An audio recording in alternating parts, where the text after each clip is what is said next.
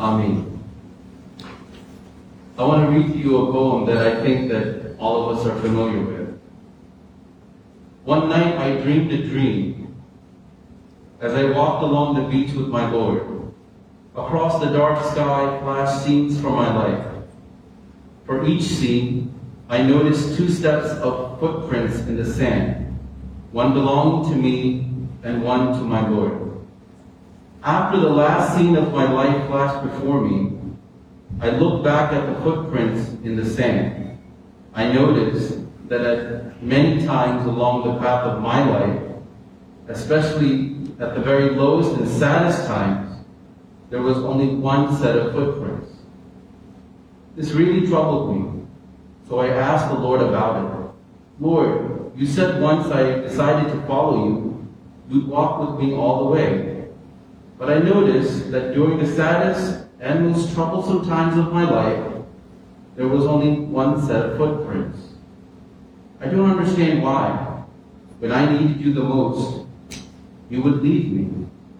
He whispered, My precious child, I love you and will never leave you. Never ever during your trials and testings. When you saw only one set of footprints, it was then that I carry you. Here in this famous Christian poem, the origins and authorship, which are in dispute, speak of the presence of Christ in our life when we feel abandoned and alone. When we think that God is not there, the reality is that He is ever present in our lives. He is working out the best for us so that in the end, our life may glorify Him. Humanly speaking, if you think the hand of God is not present in your life, look again. And you will see that He is indeed present. But in a way that our, our human eyes cannot understand or perceive. The Apostle Paul writes today in Romans chapter 5, verse 1 to 11, that for when we were without strength, or in one translation, without power, in due time Christ died for the ungodly.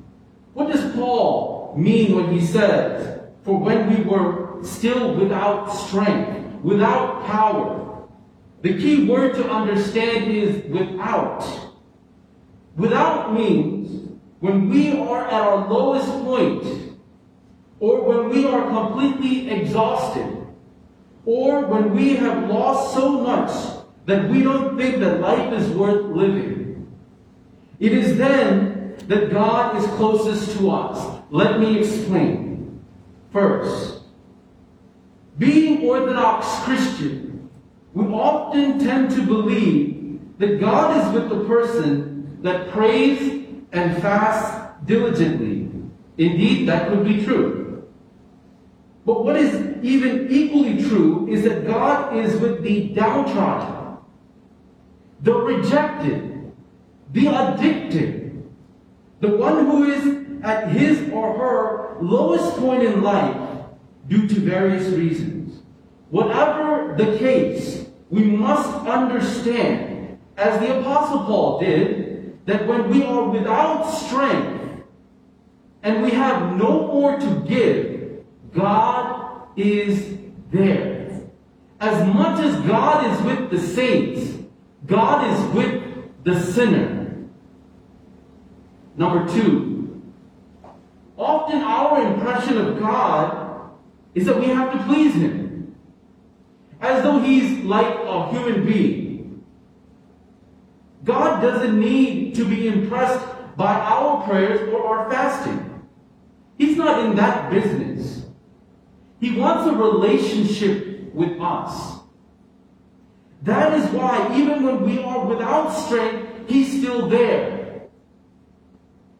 Why else would Christ die for us while we were yet sinners? Romans 5 8. We didn't go to Qurbana. Go to confession.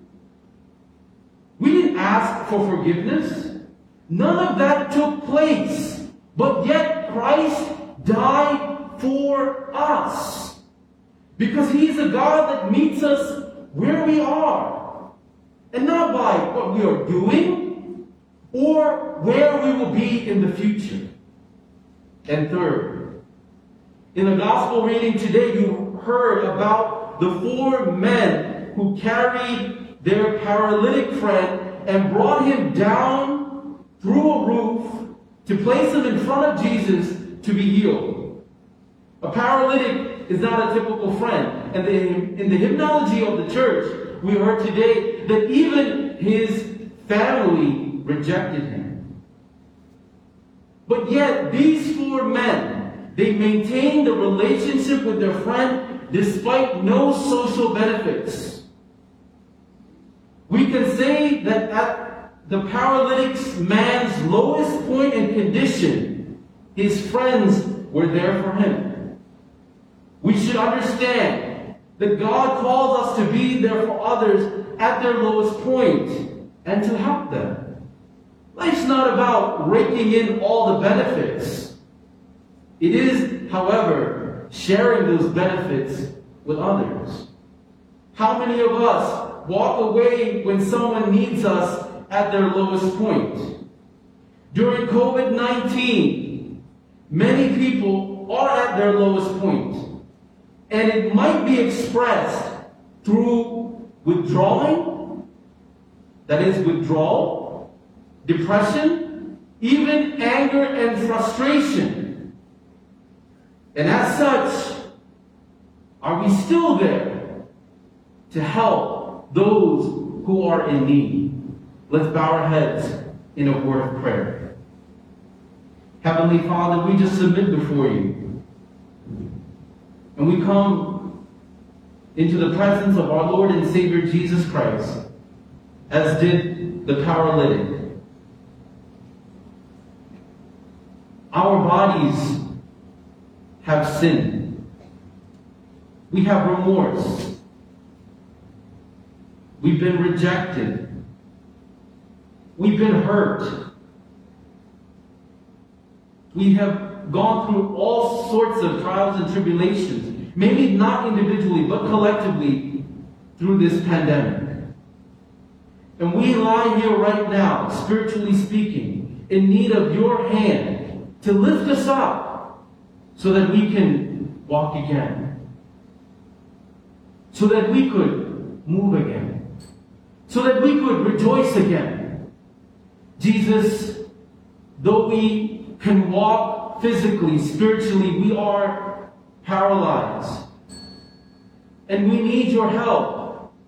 You said in your word that when we were without strength, you died for us. We don't have strength in ourselves. We don't have power within ourselves. We don't have the ability within ourselves. We have no righteousness at all in ourselves. So we rely completely on you.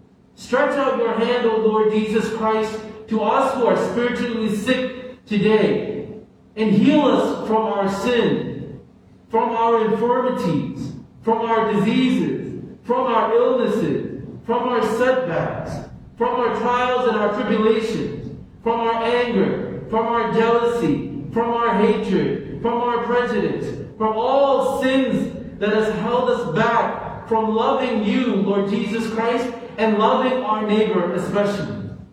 Lord, thank you for that healing, especially to those who are here and those who are listening. We love you, we praise you, we glorify you, Father, Son, and Holy Spirit.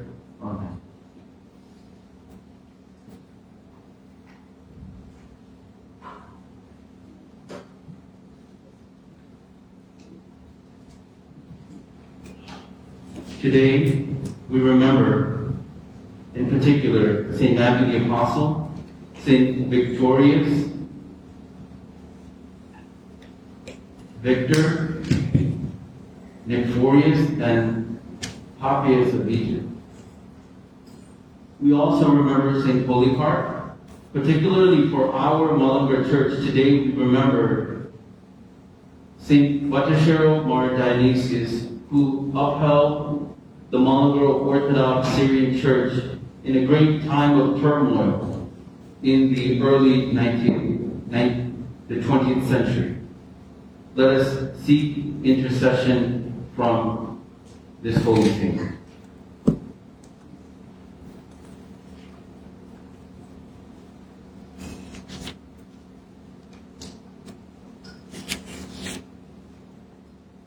The righteous shall flourish like a palm tree, hallelujah. Like cedars of Lebanon, they shall grow. They shall flourish and be great in old age. Hallelujah. They shall be fruitful and fragrant